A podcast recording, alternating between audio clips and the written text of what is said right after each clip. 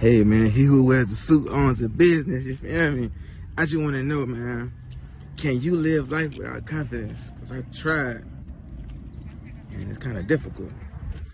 Can you live life without confidence? Is life worth living if it's a life without confidence? Name one thing that you don't need confidence for.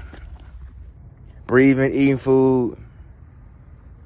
I think anything else you need confidence with. I mean, hell, if I'm going outside, I gotta be confident to put on the clothes that make me feel confident. Or if, or if you're wearing clothes, I think confidence is, is involved a little bit because you want to wear something that highlights your, your features. And if you're not confident, then you wear something that shields your features. So yeah, what you what can you do without confidence? I'm curious. Tell me, man. You feel me? Enlighten me.